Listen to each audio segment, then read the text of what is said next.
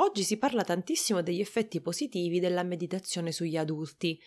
E se vi dicessi che la meditazione non aiuta solo gli adulti, ma può aiutare anche i bambini? Io sono Silvia, imprenditrice, moglie e mamma di tre bambini sotto i cinque anni.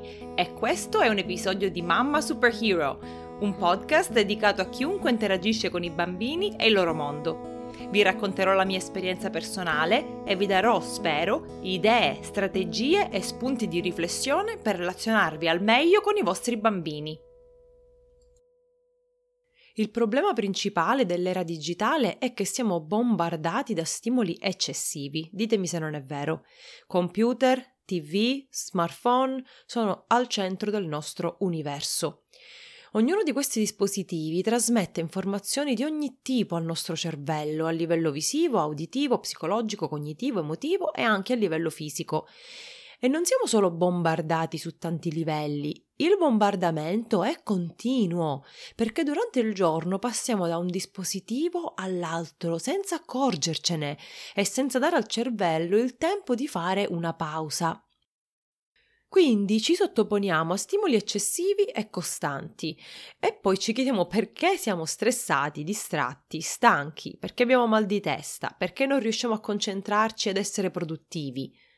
Non ci vuole un esperto per individuare in questo stato di connessione costante l'origine di tante insofferenze e disagi, ma gli esperti comunque lo confermano.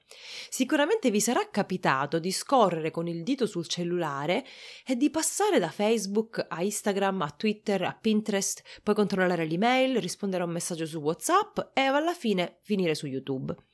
Ho ragione. Siamo sempre connessi, abbiamo il cellulare sempre appresso, sottoponiamo la nostra mente a continui cambi di immagini, suoni, argomenti, input e a fine giornata abbiamo il cervello fritto. Dei ricercatori hanno rivelato che gli effetti della tecnologia sul cervello sono notevoli e viene addirittura alterata la chimica cerebrale. Non so esattamente cosa significa, ma non mi sembra una cosa positiva. Altri studi poi hanno mostrato che questa connessione continua con dispositivi tecnologici potrebbe addirittura ridurre a lungo andare l'attività cognitiva del nostro cervello. Anche qui non so esattamente che significa, ho un'idea vaga e non è affatto positiva. Questi studi sono fatti sugli adulti.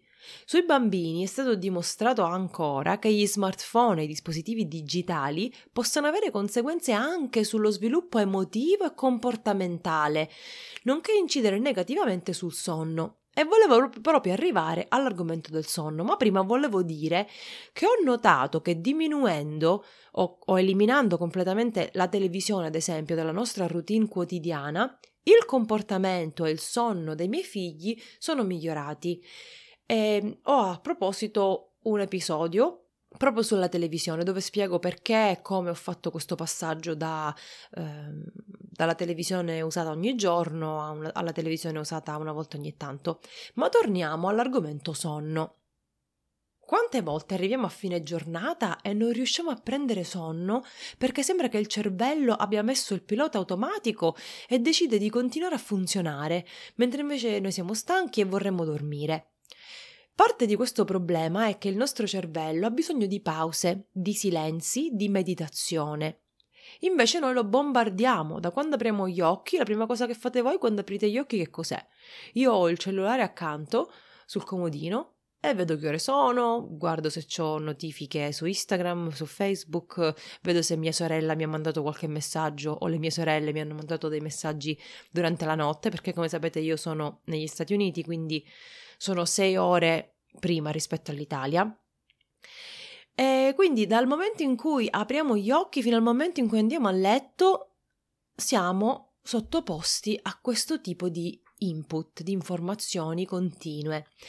Ancora peggio se usiamo il cellulare prima di andare a letto, perché la luce emessa dallo smartphone può interferire con i cicli del sonno, causando lunghi tempi di addormentamento e fasi R E M ridotte. Credo che la fase R E M sia quella del sonno profondo, no? Quindi anche ammesso che dormiamo sette otto ore, e so benissimo che questo non è il caso delle mamme, ma pur dormendo sette otto ore ci svegliamo stanchi, come se non abbiamo dormito abbastanza, perché il nostro sonno è interrotto e danneggiato dall'uso dei dispositivi. Io sono la prima colpevole in questo, sono diventata un po' troppo dipendente da smartphone, dovrei fare una specie di detox. Se avete eh, dei programmi o delle, dei suggerimenti su come fare, fatemi sapere. Però la meditazione ho notato che è una pratica utilissima non solo per me come adulta, ma anche per i bambini. E prima di approfondire l'argomento voglio fare una precisazione. Spesso si pensa che la pratica della meditazione abbia origini buddiste. In realtà si trovano esempi di questa pratica anche in molti scritti del Vecchio Testamento che precedono la lingua pali, che è la lingua indiana in questo scritto, il canone buddista, e la lingua liturgica del buddismo. Quindi eh, la meditazione a cui mi riferisco, a cui, di cui sto parlando, precede il buddismo o altre pratiche orientali, e si basa sull'idea di fare spazio alla nostra mente, di fermarci e farla riposare. Le neuroscienze confermano l'efficacia della meditazione ed elencano tantissimi benefici per chi la pratica. Per esempio, ve ne elenco alcuni, quelli che, ri- che ritengo siano più importanti. Migliora la salute fisica, migliora la memoria, riduce l'ansia e lo stress, migliora il sonno, aumenta la capacità di concentrazione e attenzione, migliora l'autoregolazione a livello mentale ed emotivo e tanti altri benefici. Allora, come si fa a meditare? Per meditare non serve nulla di particolare, perché in realtà meditare vuol dire concentrarsi con tutte le facoltà mentali su qualcosa. Spesso dai film vediamo che bisogna stare con le gambe incrociate, ripetere om, ma non è così, non è questo di cui sto parlando. Se ti sai preoccupare, sai già ben- meditare, sei già un esperto in meditazione, perché la preoccupazione non è altro che concentrarsi con tutte le facoltà mentali sui problemi. Quindi noi stiamo lì durante la giornata, mentre laviamo i piatti o cambiamo un pannolino o mettiamo la, il bambino a dormire, e ci concentriamo sulle cose da fare, sui problemi. Eh, quindi ci viene ansia, ci viene preoccupazione, ci viene stress e stiamo meditando su queste cose, no? Qui stiamo parlando invece di concentrare tutte le facoltà mentali su altro, ad esempio sul respiro. E l'obiettivo è quello di rilassare la mente, di ridurre lo stress e ottenere tutti quei benefici elencati prima. Sembra una stupidaggine, ma il nostro cervello ha un grande potere, ha un grande potenziale. E se può essere utile, vi scrivo tutti i benefici nella descrizione dell'episodio, così li potete consultare quando volete, ma comunque troverete una versione ridotta, una specie di sintesi di questo episodio sul mio blog su mamma superhero punto com. Allora, come si medita? Ci sono degli elementi fondamentali, però è una cosa piuttosto personale. Ci si può mettere seduti, comodi, ci si può mettere distesi su un divano o sul letto, si può avere una musica rilassante in sottofondo o si può eh, avere silenzio. So che nelle case con i bambini il silenzio è un privilegio di cui poche persone possono godere, ma facciamo finta che, non so, i bambini vostri vanno a scuola oppure dormono. E si inizia con il respiro. Quindi immaginatevi di essere seduti, comodi, oppure di essere distesi e iniziate con il respiro, o anche se state lavando i piatti o se state facendo faccende di casa. A livello fisico, concentrarsi su ispirazione ed espirazione inizia a rilassare il sistema nervoso. In particolare mi sembra che ho letto che è il sistema parasimpatico. Eh, quindi si comincia a regolare il battito cardiaco, si distoglie la mente dai troppi pensieri e ci si rilassa. E a proposito di questo, avete mai notato che se vostro marito accanto a voi o vostro figlio si addormenta, il respiro comincia a essere molto più cadenzato e regolare, perché la persona è entrata in uno stato di sonno, di rilassamento. A volte eh, mio marito spegniamo la luce, andiamo a letto e, e io dal, dal respiro so se è sveglio o se si è già addormentato. In questa fase, se noi stiamo meditando e il nostro scopo non è addormentarci, è importante notare se siamo rigidi nel corpo. Ad esempio, a me capita spesso di corrugare la fronte oppure stringere la mandibola o alzare le spalle. Allora, mentre respiro, cerco di pensare alle varie parti del mio corpo partendo dalla fronte e, di, e, e la rilasso, rilasso la mandibola, poi rilasso le spalle, le gambe e qualsiasi punto che sto irrigidendo. Continuo a respirare rilassando tutto il corpo.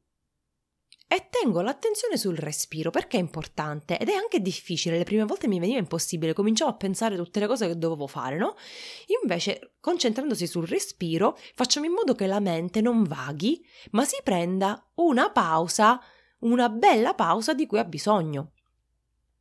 E questa tecnica è ottima prima di andare a letto. A volte mi capita che nel cuore della notte mi sveglio perché allatto e poi non riesco a riaddormentarmi, sono sveglia, no? Allora, invece di infastidirmi o mettermi al cellulare o di alzarmi, inizio a respirare in modo profondo. Mi metto lì comoda, rilasso ogni parte del corpo e cerco di svuotare la mente dai troppi pensieri. E funziona davvero, dopo qualche respiro profondo mi addormento. Se questa pratica così rilassante funziona per gli adulti, funzionerà forse anche per i bambini? E per bambini intendo quelli della fascia di età tra i due, cinque, sei anni. Per i bambini funziona pure. Il problema però è che i bambini non riescono a mettersi lì fermi e, fermi e concentrarsi sul respiro. Devono essere guidati nel rilassamento, non lo sanno fare ancora da soli. Anche per gli adulti esistono le meditazioni guidate e per noi mamme possono davvero essere utili, perché ad esempio voi invece di concentrarvi sul respiro vi potreste concentrare su determinati aspetti positivi della vostra vita, eh, allontanando la negatività. Ad esempio, se vi sentite che la giornata è andata male, che siete un fallimento, che non siete delle brave mamme, vi potete mettere lì prima di andare a letto, respirare e concentrarvi sul fatto che siete delle brave mamme. State facendo il meglio per i vostri figli, questa è la verità, quindi riempire la vostra mente di pensieri positivi piuttosto che andare a letto con tutta quella negatività. Allora, dopo una lunga giornata, sia per te che per i tuoi figli, puoi prenderti dieci quindici minuti prima di dormire, magari inizia anche con cinque minuti, per svuotare la mente da tutto quello che è successo, dalle emozioni, dal nervosismo, dai pensieri del giorno, dalla lista di cose da fare, e cercare di entrare in uno stato di calma e rilassamento. E puoi aiutare tuo figlio a fare la stessa cosa. Ecco come, vi do quattro step facili. uno. Metti musica rilassante. Potete semplicemente andare su Spotify e cercare musica rilassante e avete delle playlist infinite. Potete invitare vostro figlio anche piccolo, io lo faccio con Zoe e Luca che hanno tre quattro anni, ehm, a coricarsi e a concentrarsi sul respiro. Per i bambini è divertente perché vedono il pancino che sale, che si muove, no? Va su e giù, su e giù. A volte io metto anche una paperella, una barchetta, un giocattolino sul loro stomaco e mentre respirano loro vedono questa paperella che si muove e quindi si concentrano su questo, eliminando qualsiasi pensiero di paura o di stress o insofferenza perché non vogliono andare a dormire. Step numero tre, inizia a parlare con un tono super lento e super calmo. Quindi puoi iniziare a dire: comincia a respirare, inspira ed espira.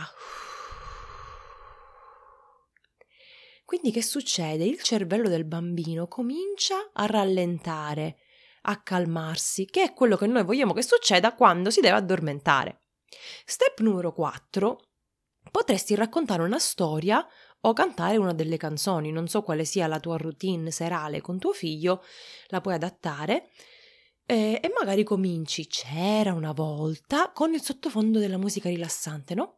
Un bambino di nome Luca, e puoi ad esempio elencare quello che è successo durante la giornata, in maniera che il bambino riesce a lasciare andare qualsiasi pensiero, qualsiasi emozione, qualsiasi cosa che lo ha in un certo senso riempito durante la giornata. Ecco, già io mi sto addormentando. Comunque, se vi è interessato questo episodio, sappiate che sto lavorando a qualcosa di molto originale e per essere i primi a sapere quando sarà pronto potete iscrivermi alla, iscrivervi alla mia newsletter su mamma superhero punto com e seguirmi sui social, come al solito, Mamma Superhero. Se ritenete che questa pratica possa essere utile anche ad altre persone che non, magari non sono mamme o non ascoltano questo podcast, mandate il link e invitateli ad ascoltare. Chi lo sa se potete aiutare qualcuno a rilassarsi o a tranquillizzarsi durante la giornata. Chiaramente non c'è una regola su quando o quanto meditare. Voi lo potete fare la mattina quando vi svegliate o la sera prima di andare a letto o durante la giornata se vi sentite particolarmente ansiosi e, e cercate veramente di concentrarvi sul, su, sul respiro oppure sul pensiero che è opposto a quello che vi sta stressando. Per ora la chiudo qui, ciao e alla prossima!